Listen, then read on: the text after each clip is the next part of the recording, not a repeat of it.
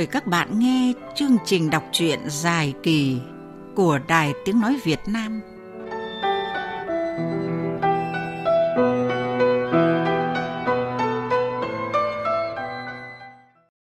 Các bạn thân mến, giữa lúc tin đồn dâng cao, lãnh đạo tỉnh và lãnh đạo đài Bắc Hà phải triệu tập cuộc họp kín.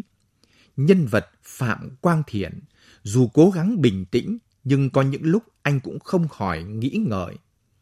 Trong giờ khắc thao thức, Quang Thiện hồi tưởng lại những năm tháng thuở Hàn Vi và cảm thấy buồn lòng, thất vọng về thực tế cuộc sống, công việc và hành động, thái độ tiêu cực của đồng nghiệp đang diễn ra hàng ngày hàng giờ trong cơ quan.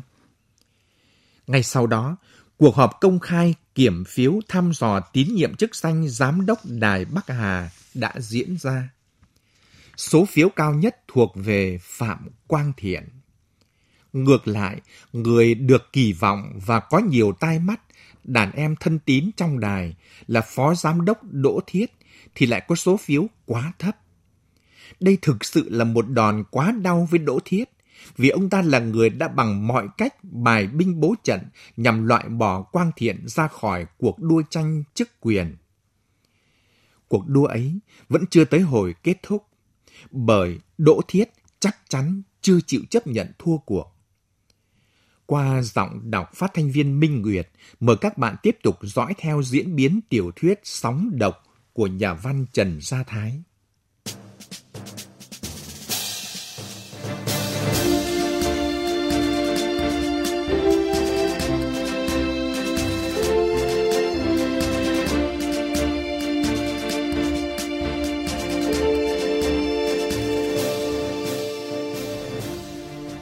Alo, alo.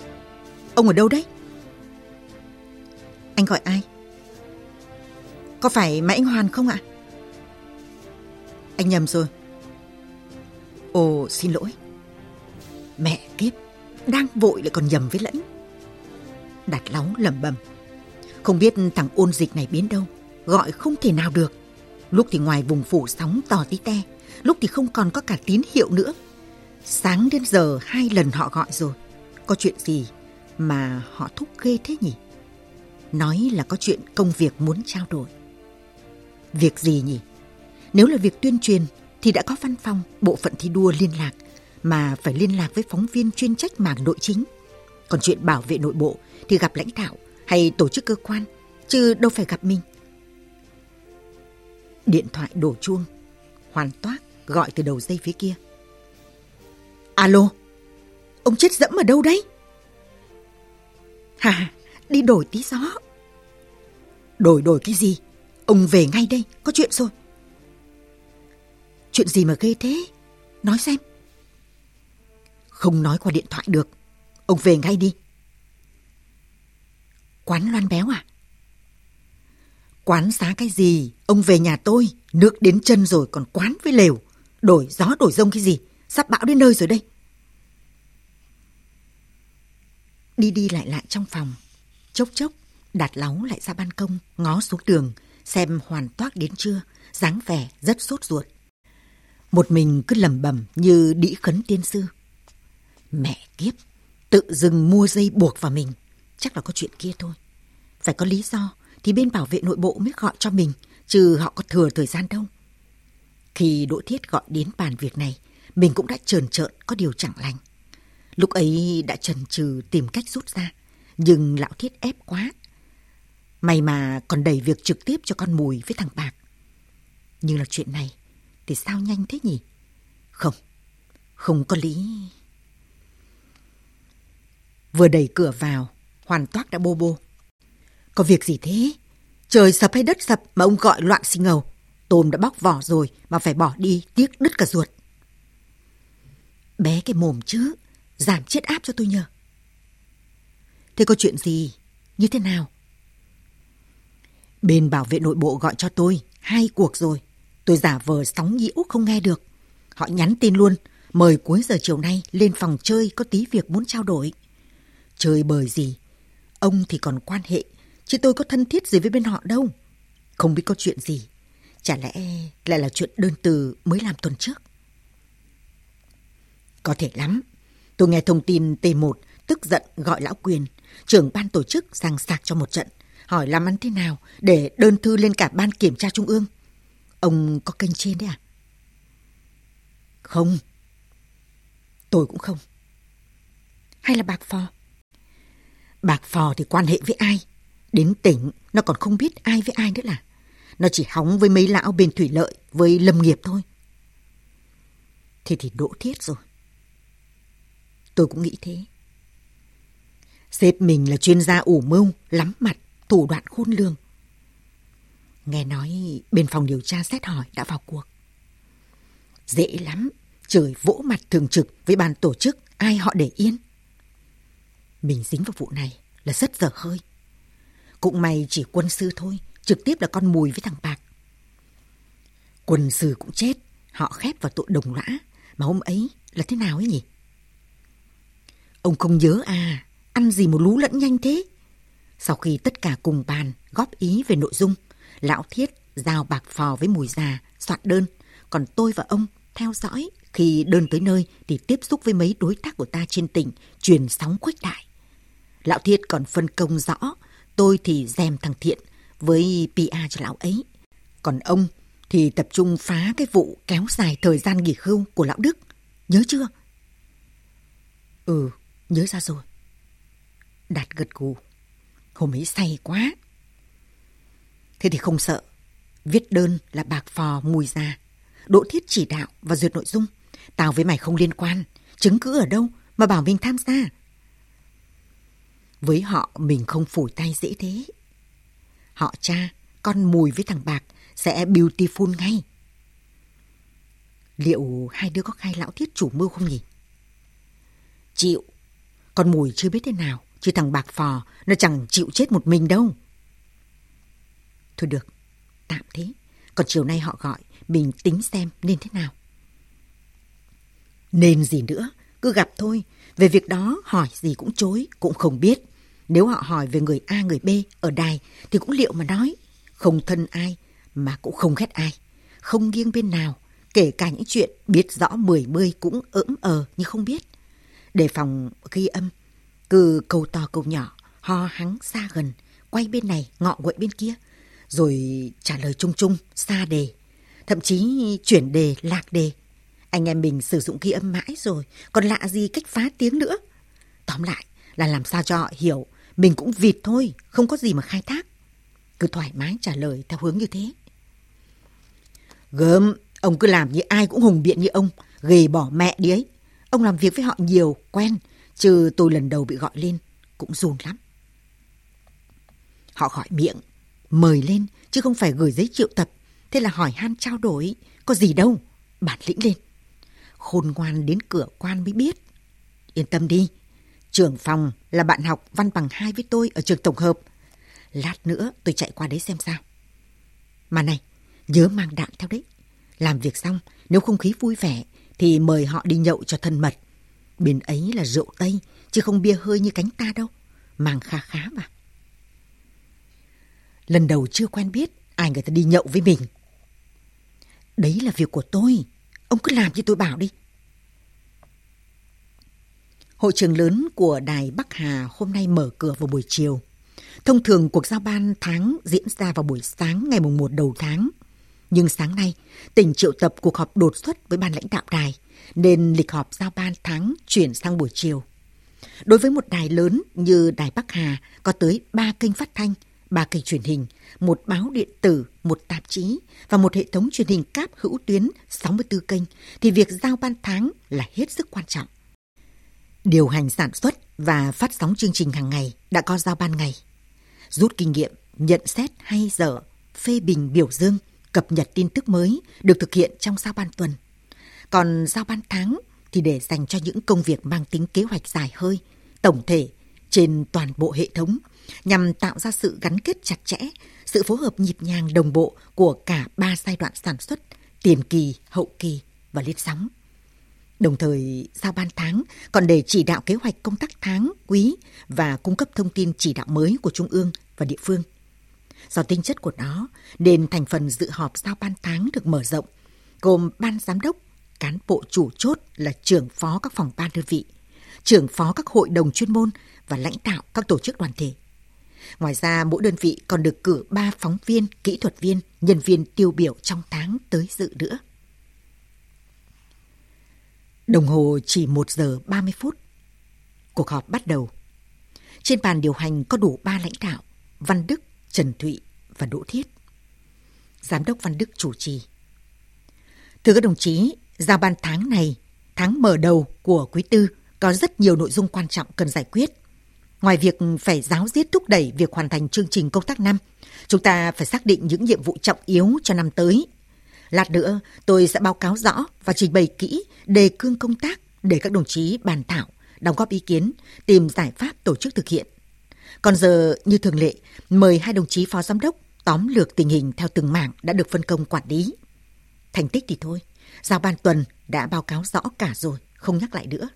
Chủ yếu ta xem có vấn đề gì mắc vướng, lỗi, cần tháo gỡ hay rút kinh nghiệm không thôi. Nào, mời anh Đỗ Thiết nói trước.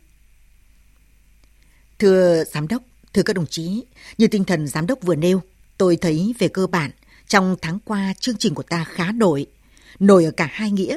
Nếu như các tháng trước bình bình, không sai sót, thì tháng qua được ba chương trình truyền hình trực tiếp nổi bật gây ấn tượng mạnh nhưng lại phát sinh hai vấn đề gây dư luận không tốt, có phản ứng trái chiều, cần phải rút kinh nghiệm đến nơi đến chốn. Trước hết, tôi muốn nói tới trường hợp cậu Tân, ban biên tập chương trình Đông thôn ngày nay, do chọn nhạc chưa phù hợp với phóng sự 30 tháng 4 mà anh Quang Thiện cho dừng phát sóng. Trong khi chương trình đã đăng báo, đã quảng bá trailer hàng tháng trời. Nếu gọi người nghe, người xem đài là thượng đế, thì đây quá coi thường thượng đế. Tôi cho rằng sự việc được thổi phồng, nâng quan điểm Đạo diễn mới, chưa có kinh nghiệm, sai sót thế cũng là bình thường. Nếu giỏi thì họ đã ngồi cùng chiếu, đứng cùng hàng, xếp cùng đội ngũ lãnh đạo với chúng ta rồi. Tôi nghĩ khi biên tập chương trình của anh em, chúng ta cứ lấy mình ra làm ngưỡng mà bắt sửa hay bắt bỏ. Anh em họ nản. Còn nhạy cảm chính trị ư. Chúng ta đều biết, nghề anh em mình là nghề nguy hiểm. Ai cũng có lúc sai sót, không to thì nhỏ. Hơi một tí đẹp nhau ra trần, liệu có làm hoang mang thui chột sáng tạo hay không? Mà thế nào là nhạy cảm? Chả ai đong đo được, nhạy cảm cả. Người này bảo nhạy, người kia chưa thấy cảm. Cần phải gọi đúng tên của sự việc, đặt đúng chỗ của nó, thì mới có được sự tâm phục khẩu phục. trừ như thế này, còn ai muốn làm việc nữa? Phê bình, cảnh cáo, kỷ luật hết cả, thì lấy ai ra làm việc cho các anh? Ở đây tôi nói thật, anh em người ta bảo, đồng chí Quang Thiện định kiến trù dập cậu Tân. Thấy Đỗ Thiết dừng, Tưởng phát biểu xong, Trần Thụy quay sang hỏi. Vậy, theo đồng chí Thiết, đưa loại nhạc đó vào phim ta kỷ niệm đại lễ ngày giải phóng miền Nam là đúng à? Gọi là nhạy cảm được chưa? Hay phải là thiếu nhãn quan chính trị? Không phải chỉ mình cậu Tân, mà lãnh đạo ban đó cũng không thể đứng ngoài trốn tránh trách nhiệm được. Đỗ Thiết quay sang phản ứng. Xin anh Trần Thụy bình tĩnh, tôi chưa nói xong. Trần Thụy cười. Tôi thấy anh dừng lâu, tưởng là xong rồi. Chưa xong, thì mời anh cứ tiếp tục. Còn nhiều thời gian lắm. Có gì là không bình tĩnh đâu. Hôm nay họp không xong thì ngày mai họp tiếp. Vấn đề này nguy hiểm đấy, không coi nhẹ được. Càng không cả vú lấp miệng em, hay đánh bùn sang ao, lấp liếm cho xong chuyện. Thế tức là anh muốn xé ra to, lại muốn nâng quan điểm chứ gì? Đấy là đồng chí Thiết nói nhá. Ai nâng quan điểm thì ai cũng biết. Đồng chí Thụy thôi. Đồng chí Đỗ Thiết tiếp tục đi. Nên nói ngắn và rút gọn vào. Ta còn nhiều chương trình khác. Văn Đức nhắc. Vâng. Việc thứ hai là việc đồng chí Quang Thiện cho phát lại phim tài liệu Lính Tăng ngày đó. Phim của đồng chí làm cách đây 5 năm. Lần phát sóng này là lần thứ bao nhiêu rồi, tôi không nhớ nữa. Phim phát lại lần này đã gây phẫn nộ trong quân đội và dư luận nhân dân. Các đồng nghiệp kêu ca. Ngay trong đài, anh em cũng phản ứng. Tôi được biết đại diện các tướng lĩnh đã có đơn phản đối. Họ nói rằng phim đúng với tình hình 5 năm trước. Khi đó có sự nhầm lẫn, xe tăng lập công vào sao huyệt cuối cùng là xe 39Z chứ không phải là 84F. Sau đó thực hiện chính sách với người có công, quân đội đã sửa sai. Vậy mà phim vẫn cứ phát đi phát lại, có phải cố tình bôi nhọ quân đội không? Có phải quyền được sắp xếp chương trình nên đồng chí Quang Thiện lạm quyền, thích được đưa chương trình của mình vào, gạt chương trình của người khác ra không? Anh em người ta đặt vấn đề thế đấy. Tôi có ý kiến. Trần Thụy đứng phát dậy. Tôi là người ký duyệt, chịu trách nhiệm nội dung chương trình hôm đó. Tôi quyết định cho phát lại phim tài liệu lịch sử Lính Tăng ngày đó, chứ không phải là anh Quang Tiện. Đây là một phim tài liệu lịch sử của đài ta sản xuất gây tiếng vang lớn trong nước và quốc tế nhiều năm qua. Nhiều đài nước ngoài cũng phát sóng phim này. Năm ra đời, nó đã được bình bầu là một trong 10 sự kiện văn hóa nổi bật toàn quốc. Phim được nhiều giải thưởng. Cứ đến dịp kỷ niệm ngày giải phóng miền Nam, thống nhất đất nước, hầu như các đài trên toàn quốc đều đem ra chiếu. Ngay vừa rồi, Đài Trung ương khu vực miền Trung và miền Nam vẫn phát phim đó. Kế hoạch phát sóng lần này của đài ta là phim khởi sắc thành phố mang tên người. Nhưng khi duyệt, phát hiện ra một lỗi trầm trọng là lấy nhạc của nước nọ làm nhạc nền của phim, nên phim này phải dừng lại. Cận giờ phát sóng không sửa kịp. Anh Bảng, phó ban chương trình đề nghị lấy phim Lính Tăng ngày đó có thời lượng tương đương để phát thay. Tình hình lúc đó gấp gáp quá, tôi quyết theo đề nghị của anh Bảng. Ý kiến đồng chí Thiết cho là không nên lấy mình ra làm gưỡng. Tôi lại thấy rất cần phải như thế. Ban biên tập đều là những người trình độ chuyên môn cao. Biên tập kỹ, biên tập giỏi là để nâng trình độ anh em lên, cũng là nhằm nâng cao chất lượng chương trình của đài. Ngưỡng cao, ngưỡng tốt, sao lại không lấy? Người xem đòi hỏi chúng ta như vậy. Sự tồn tại của đài này cũng là từ chất lượng chương trình, từ người xem. Còn đồng chí Đỗ Thiết nói, bên quốc phòng phản ứng, tôi thấy hơi lạ. Vâng, lạ hay không lạ thì nó đang là sự thực đấy. Tôi còn được biết không chỉ có đơn phản đối phát sóng mà sáng mai đoàn đại diện các tướng lĩnh và cựu chiến binh sẽ gặp bí thư tỉnh ủy. Ai sai ai đúng, ai phải chịu trách nhiệm sẽ rõ. Người được coi là già dơ như Đỗ Thiết không ngờ lại hớ như vậy. Việc Đỗ Thiết công bố tin ngày mai sẽ có đoàn tướng lĩnh gặp bí thư tỉnh ủy là mọi người hết sức ngạc nhiên. Thông thường, những chuyện khiếu kiện bao giờ nguyên đơn cũng giữ bí mật đến phút chót. Càng không bao giờ lộ tin mình sẽ đi kiện cho đương sự biết. Kiện một tác phẩm phát sóng, tức là kiện đài. Kiện một cơ quan báo chí, truyền thông, chứ không còn là riêng đối với tác giả nữa. Kiện đài mà phó giám đốc được biết trước cũng là vấn đề đáng đặt dấu hỏi. Biết trước rồi mà không báo cáo giám đốc lại mang ra cuộc họp giao ban thì đúng là không bình thường. Đồng chí tài ghê, đoán việc như thần ấy, biết trước cả việc sẽ xảy ra. Trần Thụy nhún vai lắc đầu. Văn Đức nhìn Đỗ Thiết cũng cười. Ông nhớ tới một lá đơn gửi đích danh cho ông vào đầu tháng trước. Một đồng chí sĩ quan thiết giáp đến tận đài trao cho ông. Sĩ quan đó nói mình chính là tác giả của đơn, xin chịu hoàn toàn về nội dung đã viết, nhưng vì lý do tế nhị nên để một sĩ quan cấp dưới đứng tên. Đơn phản ánh việc lãnh đạo đơn vị quân đội nhượng đất sai nguyên tắc cho một xưởng cốm. Khu đất hơn 2.000 mét vuông. Gia chủ đã trồng cây xanh, dựng nhà tạm, quây tường rào để cổng là Đỗ Gia Trang. Nghĩa là trang trại nhà họ Đỗ. Chủ thật của khu đất này là đồng chí Đỗ Thiết, phó giám đốc Đài Bắc Hà. Giám đốc xưởng gốm kia là người đứng tên hộ. Phim về xe tăng của Đài Bắc Hà nêu rõ một đồng chí lãnh đạo của đơn vị xe tăng đó là đối tượng tham gia làm sai lệch nhân chứng lịch sử ngày 30 tháng 4. Liệu người đó có liên quan gì tới khu đất Đỗ Gia Trang và thông tin có đoàn tướng lĩnh, sĩ quan ngày mai tới gặp bí thư tỉnh ủy để phản đối việc phát sóng lại bộ phim Lính Tăng ngày đó hay không? Linh tính nghề nghiệp và kinh nghiệm quản lý mách bảo Văn Đức là đã có vấn đề. Tín hiệu bắt đầu một cách gì như thể tiếng sấm đi đùng từ xa, từ cao, nhưng đang hướng đến một cơn rông, một trận bão, không đổ cây mà đốn người. Phải chuyển luồng ngắt mạch thôi. Văn Đức nhắc nhở. Các đồng chí không phải tranh luận nhiều về trách nhiệm đâu. Ở đài này, người phải chịu trách nhiệm chính đầu tiên và trách nhiệm cuối cùng là tôi. Vấn đề đồng chí Đỗ Thiết nêu, tôi biết. Đồng chí Trần Thụy, thôi không phát biểu thêm. Lát nữa tôi sẽ kết luận. Giờ mời đồng chí khác phát biểu về vấn đề khác đi. Quang Thiện đứng lên. Khác với cách phát biểu sôi nổi truyền cảm hứng mọi khi, giọng anh trùng xuống, vẻ mệt mỏi hằn rõ nơi mắt trũng. Báo cáo đồng chí tổng biên tập và các đồng chí giữa giao ban. Tôi thấy gần đây trong giao ban ngày, giao ban tuần và hôm nay là giao ban tháng có một cái gì đấy không ổn. Không khí hăng say sôi đổi, trách nhiệm trong góp ý phản biện đi đâu mất. Thay vào đó là sự để ý soi nhau, bao che, bào chữa và một chiều ngược lại là quy kết nâng quan điểm.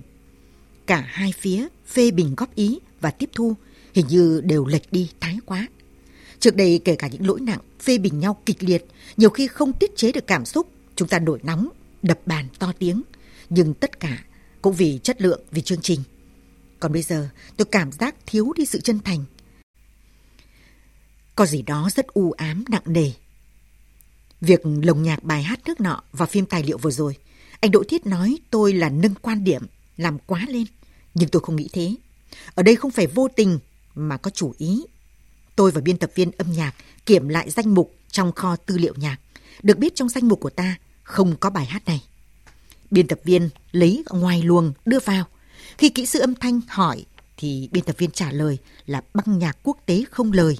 Thấy hay, khí thế, hợp với hình ảnh thì đưa vào.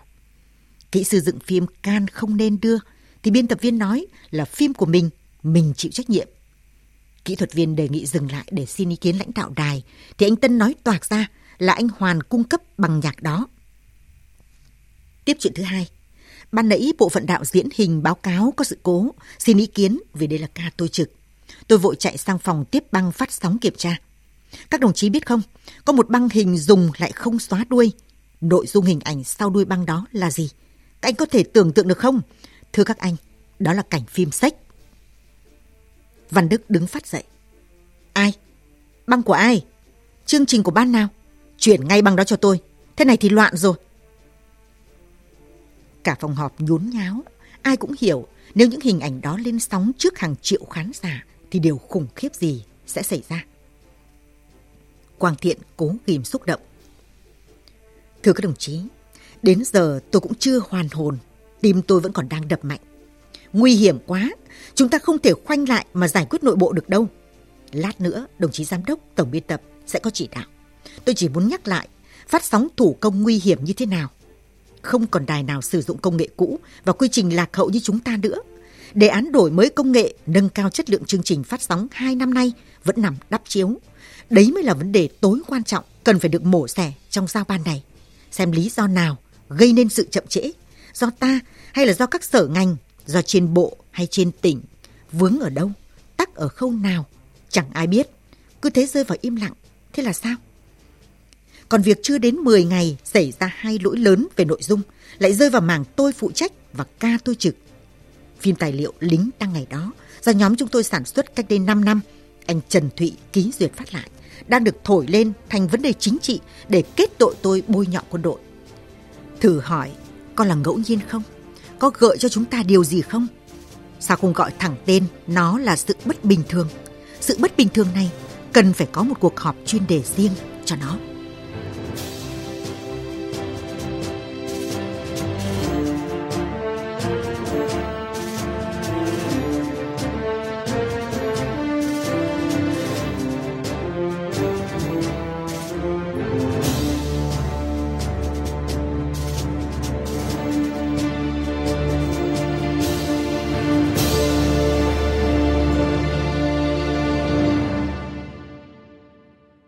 Việc nhân vật Phạm Quang Thiện được tín nhiệm đã khiến anh ngày càng trở thành cái gai trong mắt Phó Giám đốc Đỗ Thiết. Chắc chắn Quang Thiện sẽ tiếp tục bị trù dập và tiếp tục phải đương đầu với những sóng gió trong nghề trong nội bộ đài truyền hình Bắc Hà. Mời các bạn tiếp tục đón nghe tiểu thuyết Sóng độc của nhà văn Trần Gia Thái trực tuyến vào hai khung giờ 13 giờ và 19 giờ trên trang web vov6.vov.vn hoặc trên sóng FM 96,5 MHz. Còn bây giờ, xin chào tạm biệt và hẹn gặp lại. Thực phẩm này không phải là thuốc không thể thuốc chữa bệnh. Viên xương khớp Khương Thảo Đan, nghiên cứu bởi INPC, Viện Hàn Lâm Khoa học và Công nghệ Việt Nam, hỗ trợ giảm đau, giảm các triệu chứng viêm và phục hồi sụn khớp. Khương Thảo Đan cam kết hoàn lại 100% tiền nếu không giảm đau xương khớp sau 2 tháng sử dụng